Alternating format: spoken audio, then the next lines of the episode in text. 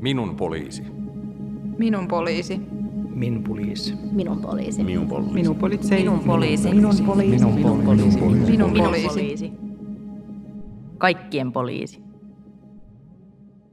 Kaikkien poliisi on podcast monimuotoisuudesta ja vähemmistöistä poliisissa ja poliisin työssä. Tässä jaksossa keskustelemme naisista ja miehistä poliisissa. Miksi naisia on poliiseina vähemmän kuin miehiä? Onko sukupuolella merkitystä jossain poliisitehtävissä? Entä muuttuuko jokin poliisityössä, kun naisten osuus työntekijöistä kasvaa? Sarjan tuottaa poliisiammattikorkeakoulu ja juontaa viestintäasiantuntija Anna Bykling.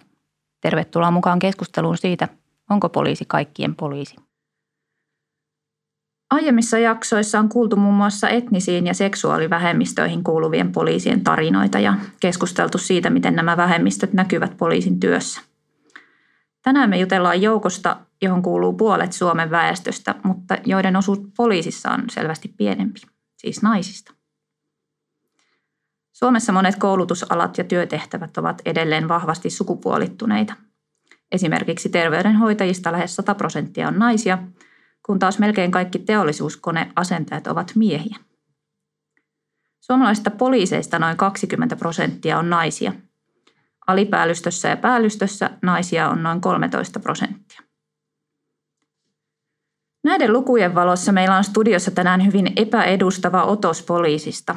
Yksi mies ja kolme naista, joista kaksi on alipäällistökoulutuksen käyneitä. Tervetuloa keskusteluun vanhempi konstaapeli Johanna Nurmi, ylikonstaapeli Maria Rossi, rikosylikonstaapeli Anniina Sederlund ja ylikomissaario Sami Hätönen. Kiitos. Kiitos. Kiitos. Käydään tähän alkuun sellainen lyhyt esittelykierros. Kertokaa, että miten teistä tuli poliiseja ja mitä te teette. No jos vaikka minä aloitan, eli tota, työskentelen tällä hetkellä henkirikostutkinnassa keskusrikospoliisissa ja virkaikä takana on 13 vuotta. Ja olen tullut poliisiorganisaation 30-vuotiaana, eli olen aikaisemmin työskennellyt parturikampaajana ja siinä suurimmaksi osaksi toimin yrittäjänä. Onko sä aina halunnut poliisiksi salaa?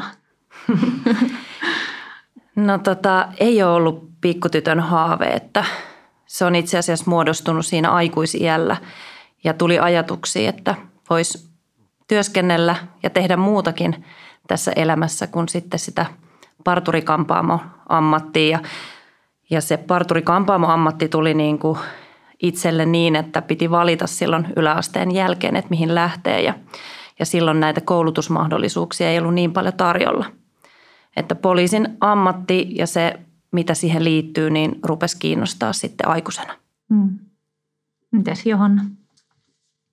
Joo, eli tota, mä oon, oon töissä nyt talousrikostutkijana tuolla Itä-Uudellamaalla ja, ja valmistunut poliisiammattikorkeakoulusta nyt tänä kesänä. Eli virkauraa ei ole hirveästi vielä ehtinyt kertyä. Ja tota, poliisikouluun hain kanssa tuossa vähän ennen 30 rajapyykin ylittämistä. Eli tota, sitä ennen olen opiskellut rikosseuraamusalan sosionomiksi ja työskennellyt sosiaalialalla ja varhaiskasvatusalalla ja rikosseuraamuslaitoksella. Maria?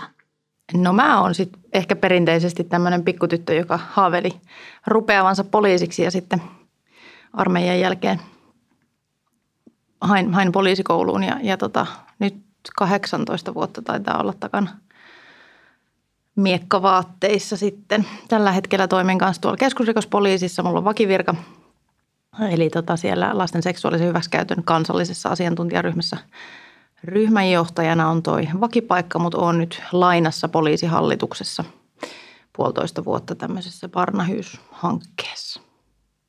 Mikä Samin tarina on? No mähän on aikanaan todennut ihan ääneen, että mä oon ollut aina poliisi ja tulen aina olemaankin. Että mä oon poliisin poika ja kai siinä on se pääsy, minkä takia tähän ammattiin on päätynyt. Nuorena ajattelin, että musta voisi tulla valokuvaajakin, mutta sitten musta tuli molemmat. Eli valokuvaajahommia on voinut tehdä tässä poliisitöiden ohella. Mutta tulen aina olemaan poliisi, se on ihan, ihan varmaa. Olen nauttinut suuresti ja poliisina on ollut noin 22 vuotta. Hmm. Poliiseista tosiaan 80 prosenttia tällä hetkellä on miehiä, niin minkälaista on työskennellä näin miesvaltaisessa organisaatiossa? No mä ainakin olen itse asiassa kokenut ihan positiivisena kokemuksena sen, että, että mä, mä tykkään työskennellä poliisissa. Olen tykännyt tähän asti ja varmaan tykkään ja tykkään jatkossakin. Ja tota, miesvaltaisella alalla on tietyllä tapaa on kokenut, että on ihan, ihan helppoakin työskennellä, kun miehet on ehkä tietyllä tapaa voi olla jopa suorempia. Omalle kohdalle ei ole onneksi osunut sellaista työyhteisöä, missä, missä olisi valtavasti syrjitty naisia. Vaikka toki olen ollut monessa paikassa ainoa nainen. Olin alipäällistötutkinnon omalla luokalla, olin ainoa naispuolinen opiskelija. Ja tota, ensimmäisessä kenttävuorossa, mihin päädyin työhön kentälle, niin olin ainoa nainen kentällä. Mutta tota, en ole kokenut, että, että nämä työyhteisöt olisi mitenkään mua sen, sen suhteen syrjinyt. Olen toki kuullut toisenlaisiakin tarinoita, mutta onneksi näin. Joo, mä voin kompata myös tota, että on, on tota, kokenut oikeastaan pelkästään positiivisena tämän, että se ei ehkä ole sellainen asia, mitä hirveästi tiedostaisi jatkuvasti tai ajattelisi, että on hirveän miesvaltaisella alalla, että jotenkin sitten kun on ollut myös semmoisella hyvin naisvaltaisella alalla, niin siihen kun vertaan, niin mä näen hyvin paljon positiivisia puolia tässä ja en, en kanssa tunnista semmoista, että, että olisi jotenkin syrjitty se oman sukupuolen takia sen takia, että kuuluu vähemmistöön, että, että kyllä munkin kokemukset on hyvin positiivisia tästä. Joo, ja jos tota, tuohon oikeastaan ei ole mitään lisättävää näiden edellisten lisäksi. Eli, eli itsekin on työskennellyt monissa eri ryhmissä, erilaisissa rooleissa, niin tota, on kokenut kyllä, että on ollut ihan tasavertainen miesten kanssa näissä työtehtävissä. No kai se munkin pitää jotain kommentoida ja ehkä voisi sanoa, että välillä on jopa harmittanut se, että, että naisia on ollut niin vähän, että on koulutustilaisuuksia – kun pitkään on kouluttajana toiminut, niin semmoisia koulutustilaisuuksia, missä ei ole yhtään naista tai sitten naisten määrä on hyvin vähäinen ja, ja se, se ei voi olla vaikuttamatta kyllä niin kuin siihen dynamiikkaan, mikä siellä on ja, ja että, että se avartaisi jotenkin sitä näkemystä ja ehkä niin kuin voisi sanoa, että jollain tavalla niin kuin toisi siihen lisää väriä ja, ja, ja vivahteita se, että siellä olisi molempia sukupuolia edustettuna. Mm, joo, onhan sitä tutkittukin, että sellaiset työyhteisöt on hyvin voivempia, joissa on niin kuin moninainen – henkilöstö. Onko teitä syrjitty tai oletteko kokenut häirintää sukupuolen perusteella tai muuten? No 13 vuoden aikana niin tota, on itse kokenut, että, että jos, jos tällaisia tilanteita tulee, niin ainut oikea niin kuin lähestymistapa itsellä on ollut se, että, että on mahdollisimman avoin, puhua asioista suoraan ja yrittää mahdollisimman rakentavasti ratkaista niitä – niin saa hyvän lopputuloksen. Toki me ollaan kaikki erilaisia ja, ja suhtaudutaan asioihin eri tavalla, mutta tämä on ainakin semmoinen yksi työkalu, mitä voisi käyttää sitten, jos, jos syrjintää tai, tai muuten häiritsevää käytöstä kokee työyhteisössä tai, tai jossain työtehtävällä. No Samilla, onko sulla kokemuksia syrjinnästä? Niin, vaikka nyt tässä podcastia tehtäessä mä oon selkeästi vähemmistössä, mutta tuolla arjen työssä, niin, niin kuin sanottu, varsin miehisestä alastahan on edelleen tänäkin päivänä kyse. Kyllä, mä voisin sanoa, että niin kuin nuoren ikäni takia on jossain vaiheessa virkauraa kokenut sillä tavalla, että, että, että poliisi on ollut vanhollinen organisaatio ainakin aiemmin. Ja silloin nuorena esimieheksi nouseminen ei ollut ihan helppoa ja vaati aivan valtavasti ponnisteluja. Ja, ja siitä nuoresta iestä ja virkaiesta, niin siitä, jos se nyt kärsimään joutunut, mutta kyllä siitä niin kuin kuulemaan joutuu eri, eri tilanteissa. Joutuu hirveästi todistelemaan sitä omaa hyvyyttään ja, ja, ja jatkuva ja näyttöjä antamaan sen nuoren iän takia. Tuosta ehkä komppaan kyllä noin, niin kuin se, se ehkä ei ole just välttämättä sukupuoleen liittyvä, vaan enemmän just siihen, että on sitten nuori poika tai nuori tyttö, niin sitä saa ainakin silloin parikymmentä vuotta sitten tuntuu, että se oli aika kovakin juttu, että, että piti olla virkaikää takana, että oli niin kuin minkään näköisiä lihaksia niin sanotusti kommentoida edes yhtään mihinkään, että piti olla kokemusta takana vahvasti, että, että niin kuin otettiin tosissaan. Joo. Otetaan tähän väliin pieni historiapläjäys. Suomessa naiset on voinut hakea yhtenäiseen poliisikoulutukseen ja samoihin tehtäviin miesten kanssa niin 1970-luvulta lähtien. Ja sitä ennenkin poliiseina oli naisia, mutta heillä oli omat naispoliisien tehtävät ja omat naispoliisikurssit. Ihan mutkattomasti ei mennyt se naisten tuleminen poliisihommiin sitten sen 70-luvun jälkeenkään, että nähtiin pitkään, että naisten määrän kasvuun liittyy ongelmia poliisissa. Ja viimeisimmät huolestuneet äänenpainot julkisuudessa oli tuossa reilu vuosi sitten, kun Polamkissa aloitti ensimmäistä kertaa historiassa kurssi, jossa oli puolet opiskelijoista naisia. Ja siinä yhteydessä poliisijärjestö toi varovasti esiin tämmöisen huolen, että miten fyysisesti heikompi osapuoli pärjää, kun poliiseihin kohdistuva väkivalta jatkuvasti lisääntyy. Ja toisaalta, miten naiset pärjää raskaiden suojavarusteiden kanssa. Millaisia ajatuksia tämä herättää teissä? Herättää toki ajatuksia. Siis mä olen aina hymistellyt sille tai hymähdellyt vahvasti sille, että ollaan niin kovin huolissaan naisista ja näistä raskaista suojavarusteista. Ää, totta kai naiset on lähtökohtaisesti pienempiä ja fyysisesti heikompia, jos me niin kuin suoraan karrikoidaan. Toki poikkeuksia tähän löytyy, mutta mä luulen, että jokainen nainen, joka hakeutuu poliisin ammattiin, niin on, on kyllä ihan täysin tietoinen siitä, että minkälaiseen ammattiin on tulossa ja minkälaisia suojavarusteita esimerkiksi me kannetaan. Ja kyllä ne tänä päivänä on jo niin äm, hyvin ergonomisesti muotoiltuja kuitenkin, että et, et mä, mä en näkisi, että se on minkään tasoinen ongelma. Et, et on se sitten nainen tai mies, miehiäkin voi olla pienikokoisia, että, että pystyy sitten ammattia suorittamaan näillä, näiden varusteiden kanssa.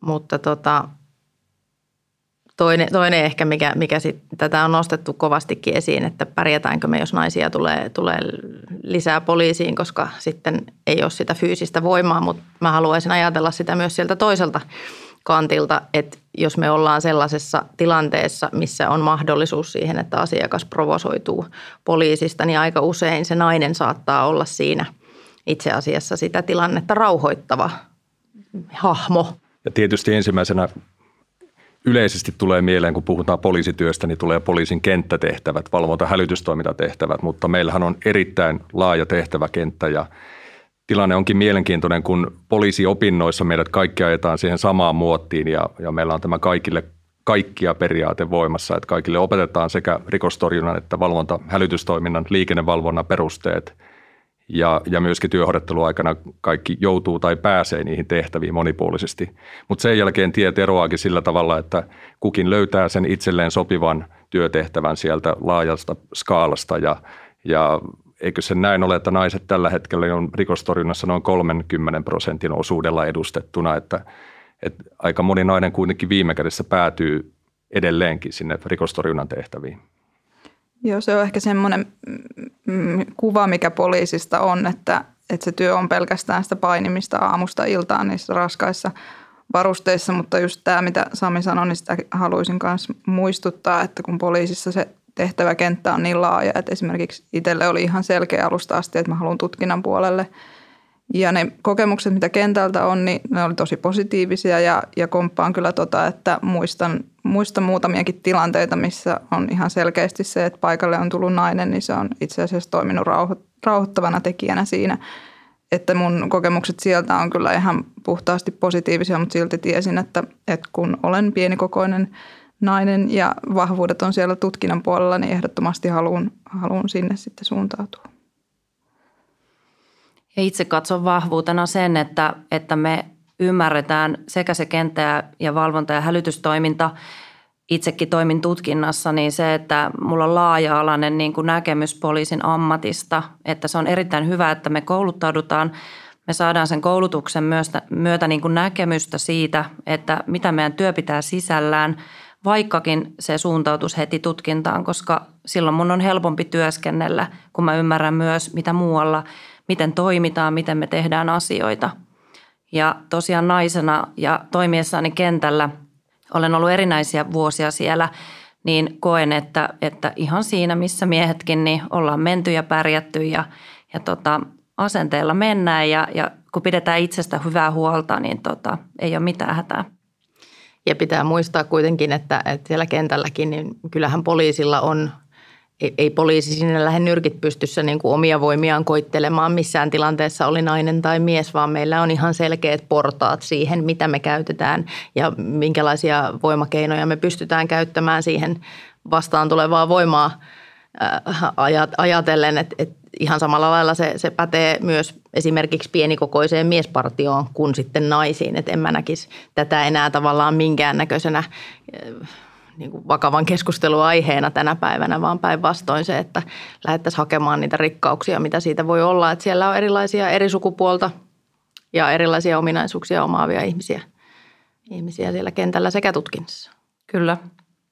Joo, ja tämä mitä Maria tuossa sanoitkin, niin että se ei ole sukupuolikysymys, vaan niitä on pieniä miehiäkin. Ja, ja fysiikan laille emme voi mitään se, että jos vastassa on isokokoinen toista sataa kiloa painava asiakas ja, ja hänet täytyy taltuttaa, niin, niin silloin joskus vaan väistämättä me tarvitaan sitä fyysistä voimaa, mutta ne tilanteet on erittäin harvinaisia ja se ehkä olennaista, että näitä, niihin voimakäyttötilanteisiin ajautumista voidaan välttää mahdollisimman pitkälle ja sitä voidaan välttää muun muassa niillä niin kuin vuorovaikutustaidoilla ja, ja sillä, että miten tilanteisiin tartutaan. Joo.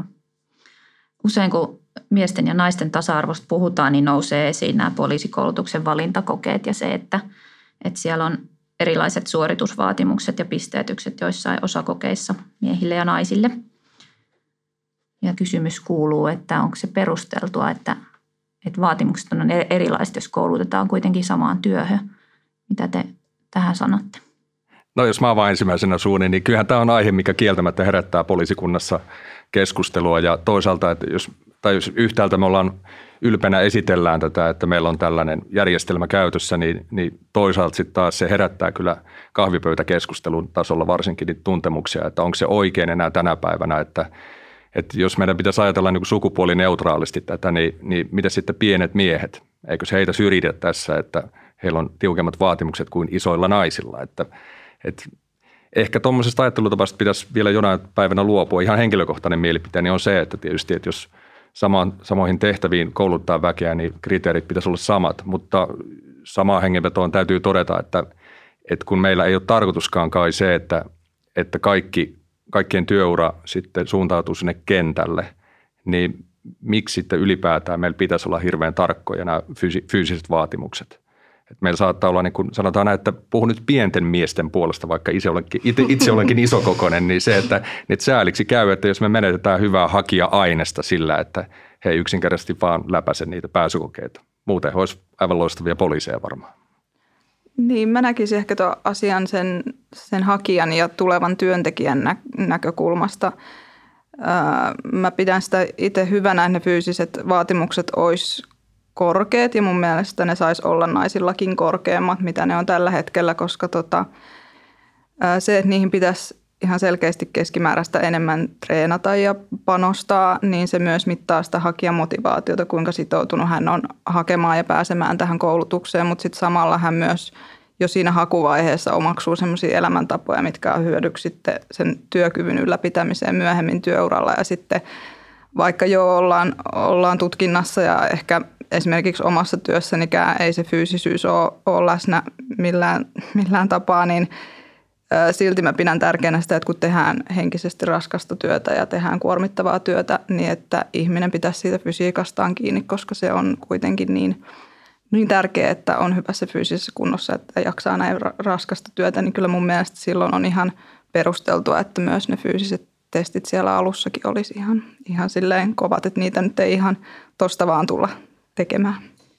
Mä komppaan kyllä edellistä. Mä, mä oon kanssa itse sitä mieltä, että kyllä siellä pitäisi jonkunnäköiset kriteerit tavallaan olla kuitenkin sille, että, että, että poliisin hakeudutaan ihan senkin takia, että me ollaan kuitenkin, ollaan sitten tutkinnassa tai kentällä, niin, niin velvoitettuja toimimaan joissain tilanteissa ja silloin, silloin just sen työntekijän itsensä, että sitten niiden kohdehenkilöidenkin koko yhteiskunnan oikeusturvan kannalta on ihan, ihan tietysti hyvä, että poliisi on sen, sen kokoinen tai siinä fyysisessä kunnossa, että pystyy toimimaan.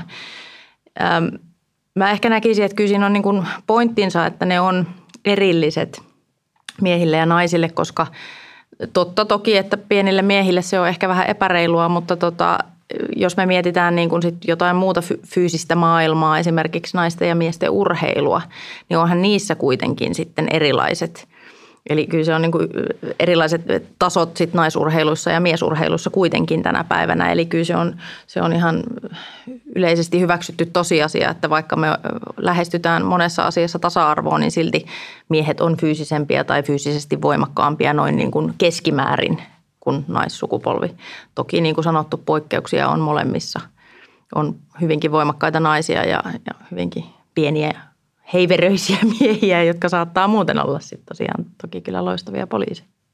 Joo, me sivuttiinkin tätä jo, että, että fyysisen voiman ja koon lisäksi niin on valtavasti sellaisia tehtäviä ja töitä, jotka ei ehkä niin kuin riipu fysiikasta. Mitä semmoiset tehtävät tai onko semmoisia tehtäviä poliisissa, joissa oikeasti olisi sit jotain merkitystä sillä poliisin suku, sukupuolella – mietin Maria esimerkiksi sua, kun työskentelet seksuaalirikosten parissa, niin onko siellä esimerkiksi jotain sellaista näkökulmaa, että niiden tapausten tutkimisen tai ilmitulemisen tai uhrikokemusten kannalta, että sillä olisi merkitystä sillä tutkijan sukupuolella? No on sillä merkitystä ihan siis, jos lähdetään niin kuin lainsäädännöstä ja, ja tota, ihan EUn uhridirektiivistä lähtien, niin ää, tällaisten haavoittuvassa asemassa olevien uhrien, eli sanotaan seksuaalirikosten tai, tai läheisväkivallan uhrien tai lapsiuhrien osalta, niin on määritelty jo ihan EU-tasoisesti se, että sillä uhrilla on oikeus pyytää samaa sukupuolta olevaa poliisia hoitamaan hänen asiansa, kuulustelemaan häntä, mikäli, mikäli hän haluaa.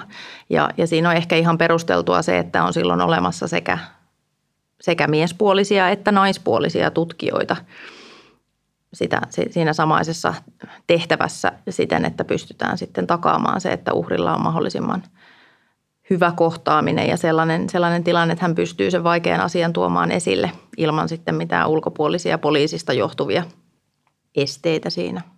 Eli kyllä siinä määrin sukupuolella on väliä, mutta, mutta se vahvistaa vaan nimenomaan sitä, että mole, molempia pitäisi olla.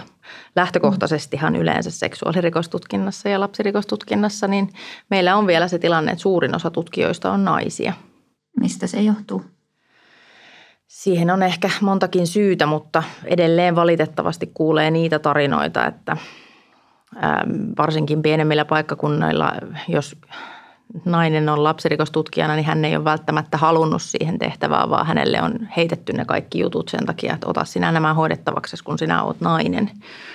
Oli sitten lapsia tai ei, niin jotenkin koetaan, että, että A, ne on todella hankalia juttuja, moni poliisi ei halua kohdata niitä ja, ja että nainen jotenkin olisi helpompi sitten – lähtökohtaisesti hoitamaan tai naisille olisi helpompaa hoitaa niitä tai uhreille olisi helpompaa puhua naisille. Itse seksuaalirikostutkintaa tehneenä on ollut tilanteissa, missä uhri on ehdottomasti halunnut miespuolisen kuulustelijan siitä syystä, että hän on kokenut, nais, naispuolinen uhri, on kokenut sen turvallisemmaksi ja jotenkin sellaiseksi tilanteeksi, että hän haluaa todella siihen sen miespuolisen. Mutta on ollut myös niissä tilanteissa, missä naiset, naisuhrit on ollut niin jotenkin – lukossa, että he ei ole missään nimessä halunneet ketään miehiä edes samaan huoneeseen.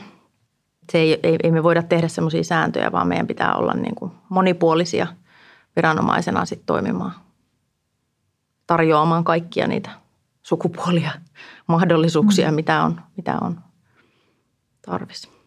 No poliisin näissä operatiivisissa kenttätehtävissä ja erityisesti erityistoiminnoissa, kuten valmiusyksikkö tai vaativien tilanteiden yksiköissä, niin – naisethan on selkeästi aliedustettuna. Käytännössä heitä ei juuri ole siellä tänä päivänä ja näissä erityistoiminnoissa on kyse semmoisista poliisityöosa-alueista, että ne on, on hyvin marginaalisia kokonaisuutta ajatellen ja niissä tarvitaan ehkä niitä äärimmäisiä ominaisuuksia eli, eli jopa äärimmäistä voimaa. Ja on selvää, että niihin, niissä naiset tulee aina olemaan aliedustettuna jatkossakin. Mutta sen sijaan meillä on paljon semmoisia kenttätoiminnan erityistehtäviä, niin kuin koiranohjaajat, moottoripyöräpoliisit ynnä muut, näitähän riittää, mihin ei käytännössä ole mitään estettä tai syytä, miksi ei naiset voisi hakeutua ja miksei naisten määrä voisi niissä kasvaa huomattavastikin jatkossa. No puhutaanpa sitten tästä uralla etenemisestä, nimittäin poliisilla niin kuin muillakin viranomaisilla on tasa-arvo- ja yhdenvertaisuussuunnitelma ja siinä on erilaisia toimenpiteitä tasa-arvon edistämiselle. Ja yksi niistä on naisten uralla etenemisen edistäminen. Mainitsinkin tuossa, että poliisin alipäällystössä ja päällystössä naisia on tällä hetkellä noin 13 prosenttia ja poliisiyksiköiden päälliköistä naisia on kaksi. Eli naisten osuus tavallaan pienenee, mitä ylemmäs mennään siellä hierarkiassa. Ja Sami, sä opetat johtamista eri tasoilla ja oot mukana näissä päällystön ja alipäällystön muun muassa opiskelijavalinnoissa. Miltä tilanne näyttää sun näkövinkkelistä? Joo, tilastot puhuu ihan totta ja, ja mielellään niin kuin sanoisin, että näkisinkin naisia enemmän sekä hakijoina että sitten opiskelijoina ja, ja opintojen jälkeen niin myöskin sitten näissä johtavissa asemissa. Et yhtä lailla kuin, niin kuin Suomen poliisin organisaatiorakenteet tulee olla niin kuin vastata, vastata kansakuntaa ja jos naisia on puolet, niin, niin sen logiikan mukaan naisia pitäisi olla poliisinakin lähes puolet ja, ja, ja miksei sitten johtotehtävissäkin ihan sama, sama rakenne näkyisi. Mä en näe mitään estettä sille, miksei naisten määrä voisi lisääntyä esimiestehtävissä. Niissähän sitä fysiikkaa ei tarvita, tarvitaan teräviä, terävää päätä, hyviä vuorovaikutustaitoja, henkilöstöjohtamistaitoja, monilaisia erilaisia taitoja. Ja, ja on, on harmi sinänsä, että naiset ei ole innostunut hakemaan tuonne alipäällystö- ja päällystöopintoihin nykyistä enemmän. Niin kuin sanottu, mitään estettä sille ei ole.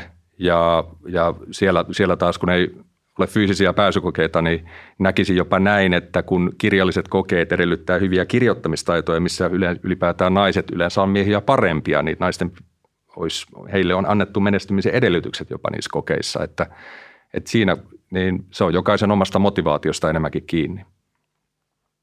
Kyllä mä komppaan ihan, ihan, ihan täysin totta kai sitä, että, että toivotaan sitä ja jotenkin se on, se on kummallinen ja ehkä vähän vaiettu asia sillä lailla, että, että naiset ei hakeudu poliisissa niin paljon yle, ylemmäs tai ylempiin tehtäviin, johtotehtäviin välttämättä niin helposti. Musta tuntuu, että siinä on joitain syitä. Ehkä siihen on se, että, että meillä ei ole niitä esimerkkejä välttämättä ollut. Ei ole ollut kenttäjohtajina silloin uran alussa kovin montaa naista. Ei ole ollut edes ylikonstaapeleina kovin paljon naisia onneksi koko ajan määrät kasvaa ja toivon, että, että nyt erityisesti siellä päällikkötasolla, päällyst, ylemmässä päällystössä ja päällikkötasolla nähdään naisia, koska se totta kai tuo sitten nuorille poliisin aluille sitä semmoista tietyn näköistä esimerkkiä ja sitä ajatusta siitä, mitä voisi vois urallaan tehdä, kun näkee, että aa niin, että noinkin voi tehdä. Totta kai ehkä perhe syyt voi jossain määrin olla semmoinen jollain tavalla selittävä. Yleensä naiset on kuitenkin pidempään perhevapailla kuin miehet vielä toistaiseksi, mikä saattaa hidastaa. Ainakin omalla kohdalla on hidastanut sitä, että pääsin kurssille, mutta lähdin sinne sitten vasta äitiysloman jälkeen. Mutta mutta tota, ei se ehkä semmoinen niin kuin kokonaisselittävä syy missään nimessä ole, että, että toivoisin, että siihen jotenkin esimerkkien myötä tulisi, tulisi kyllä kasvuun näihin määriin.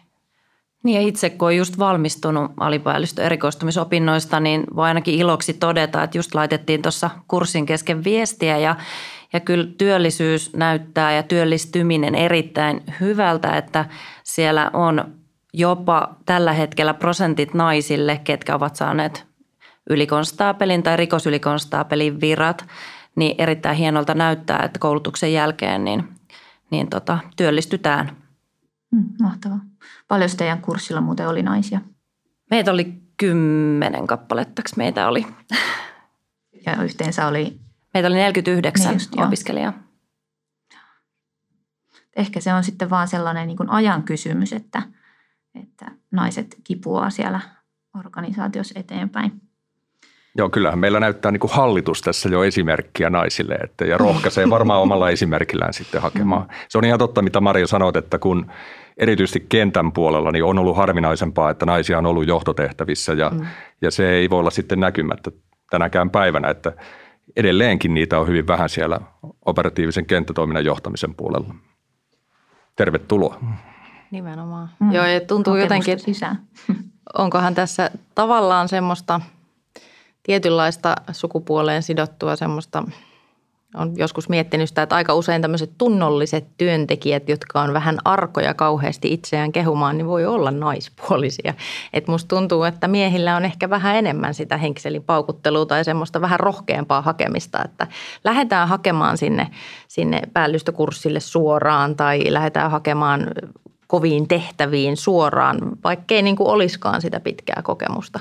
Jotenkin sitä ehkä semmoista tiettyä tunnollisuutta monet naiset kantaa mukana, että enhän minä vielä voi, kun ei, en minä ole vielä ollut edes kuin kaksi vuotta tässä vasta. Ja, ja moni mies samaan aikaan ajattelee, että minä olen täysin oppinut jo, että nyt lähdetään eteenpäin. Et ehkä semmoista tietynlaista rohkeata otetta tosiaan toivoisin enemmän. Joo, oot ihan oikeassa. Se voi olla, että tosiaan sitten nämä nöyrät naiset, niin sitten he eivät näe itseään siellä niiden henkseleitä paukuttelevien miesten esimiehenä vielä, että voi hyvinkin jarruttaa sitä hakemista. Kyllä, vaikka voisi tehdä ihan hyvää joskus niitä, niille henkseleitä paukutteleville miehille ja nuorille miehille, että siellä olisi nainen heitä. Joo, kyllä meidän täytyy, täytyy äidillisesti aisoissa pitää. No milloin nähdään ensimmäinen nainen poliisiylijohtajana? No mä sanoisin, että ihan ajan kysymyshän se vain on, että Saas nähdä. Toivotaan pian. Hmm, ehkä tästä porukasta jo. no katsotaan lopuksi vähän isommin tuohon kristallipalloon, että tosiaan vuosi sitten oli poliisikoulutuksen historian ensimmäinen kurssi, jossa oli 50 prosenttia opiskelijoista naisia.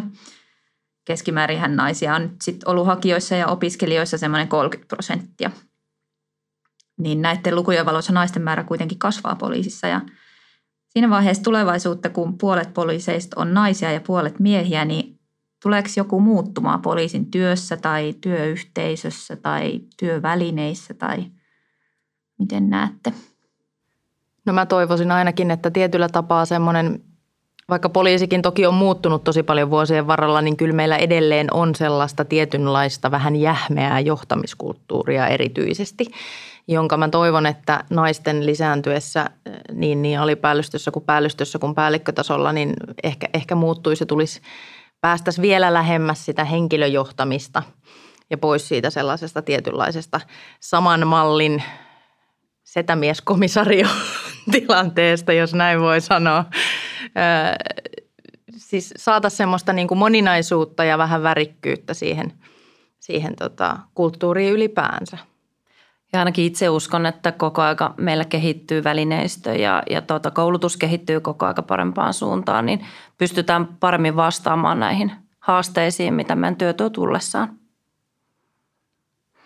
Joo, mä jotenkin näkisin sen niin, että kun kuitenkin ne poliisin tehtävät tulee sieltä poliisilaista ja, ja mun mielestä ne yhteiskunnan tarpeet pitäisi olla ne, mitkä määrittää, määrittää sen työn sisältöä ja painopisteitä, että se on se, mikä ohjaa ensikädessä sitä poliisin työn muuttumista ja kehittymistä ennemmin kuin se sukupuolijakauma. Ja tuosta johtamisesta täytyy sanoa, että, että, että tunnistan kyllä tuon, että, että olen samaa mieltä siitä, että, että jos naisten määrä lisääntyy, niin voisi varmasti tuoda myös semmoisia hyviä muutoksia, mutta itse kun on, on niin nähnyt naisvaltaisella alalla sitä johtamista ja sitä vertaa tämmöiseen miesvaltaiseen alaan, niin tässä on tosi paljon hyvää myös tässä niin kuin semmoisessa mies, miesvaltaisen alan johtamisessa. Että siinä on hyviä piirteitä. Toki siellä on myös niitä jähmeitä, mutta, mutta jotenkin sitä haluaisi ajatella, että niistäkin pystyisi siitä johtamisesta niin säilyttää semmoiset hyvät käytännöt ja hyvät tavat huolimatta sit siitä, että kumpaa sukupuolta se on se, joka siinä paikalla toimii, että, että se, olisi, se olisi se ideaalitilanne mun mielestä. Just näin. Ja ehkä, ehkä semmoinen ihan konkreettinen asia, mitä jotenkin toivon siitä, että sitten kun naisia on konkreettisesti enemmän, niin ihan tilat. Meillä on, olen ollut useassa poliisilaitoksessa, missä tilat on, on suunniteltu siten, että siellä on 85 prosenttia miehiä ja muutama nainen, eli niin kuin ihan tämmöiset sosiaalitilat ja, ja tällaiset, niin toivon, että ne olisi jo sitten jatkossa suunniteltu niin kuin 50-50 ajatuksella. Hmm.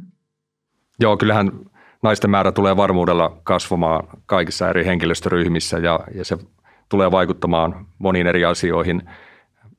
Meidän perustehtävät ei tule muuttumaan mihinkään edelleenkin, niin poliisi ajaa keikkaa, tutkii rikoksia, mutta tehtäväkenttä tulee varmuudella laajenemaan jatkossa vielä ja sieltä löytyy erilaisia asiantuntijatehtäviä ja myös ne vaatii sitten omaa johtamisasiantuntijuutta ja, ja me tullaan tarvitsemaan hyvin paljon erilaisia ihmisiä jatkossa.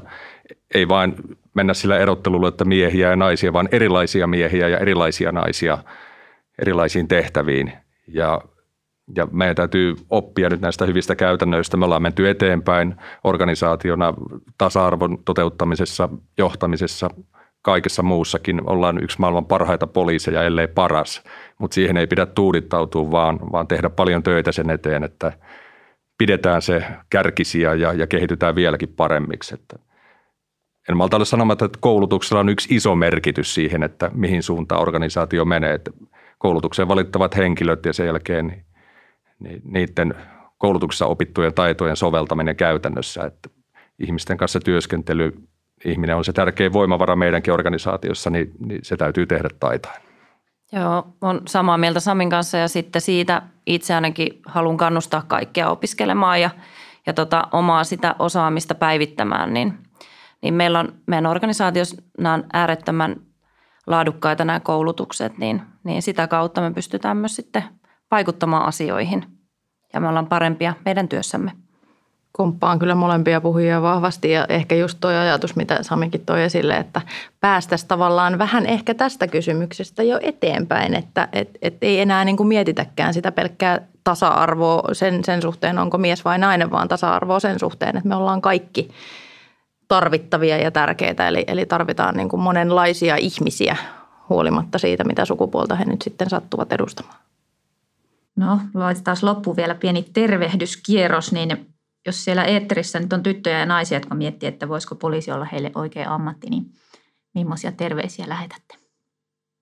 Ehdottomasti hakemaan. Poliisi on aivan loistava vaihtoehto näinä päivinä, koska, koska tota, harvassa muussa ammatissa pystyy tekemään näin montaa erilaista tehtävää ja vaihtelemaan samalla koulutuksella hankittua pätevyyttä niin hyvin, hyvin erilaisiin tehtäviin.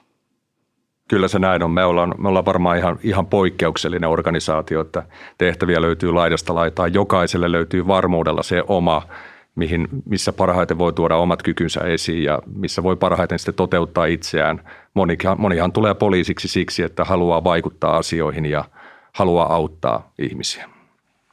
Joo, kyllä mäkin korostaisin sitä, että, että pitää mielessä sen, että, että tehtäväkenttä on laaja. Meillä on paljon erilaisia tehtäviä, missä erilaiset vahvuudet pääsee oikeuksiinsa. Eli tota, itse kuulun niihin, joka on kyllä pienestä tytöstä asti halunnut poliisiksi, mutta, mutta monen monta vuotta se vei, että uskalsi hakea sen takia, että on pienempi kokonen ja, ja varsinaisesti ihmiset, kun kertoo näistä poliisihaaveista, niin ei yleensä se reaktio ollut hirveän kannustavaa. Että kyllä poliisi nähdään niin tietyn tyyppisenä, tyyppisenä hahmona, että, mutta siitä haluaisin jotenkin päästä eroon, että muistetaan se, että poliisi voi olla monenlainen ja meillä on monenlaisia tehtäviä, missä eri vahvuudet sitten on hyväksi, niin rohkeasti vaan hakea, jos tuntuu siltä, että tämä voisi olla oma, oma juttu.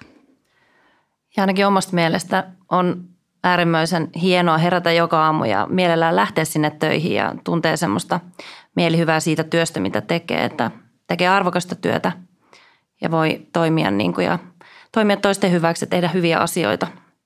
Ja ehkä niin kuin jotenkin tuohon vielä jatkan, jatkan tuli tuosta mieleen heti, että en, enpä ole kovin montaa muuta ammattikuntaa. Muutamia ehkä on, on mutta joissa on samanlainen yhteisöllisyyden tunne kuin mitä poliisissa on – Eli kyllä sitä tietyllä lailla tämmöisen oman perheen, hyvin laajan perheen saa, kun poliisiin hankkiutuu. Ja hei, sen voisi vielä kyllä lisätä, että meillä poliisissahan on monista muista ammattikunnista poiketen niin sama palkka miehillä ja naisilla. Eli meidän palkkatiedot on julkisia ja ne voi suoraan lukea tuolta ihan julkista lähteistä käytännössä. Juuri näin. Tässä ei, tässä, tämän uran varrella ei ole koskaan tarvinnut sitä miettiä, että, että palkka olisi, oli, olisi pienempi kuin vastaavaa työtä tekevällä kollegalla, koska ne on aina sieltä suoraan taulukosta. Kyllä. Kyllä. Hmm. Kiitos paljon keskustelusta. Kiitos. Kiitos. Kiitos.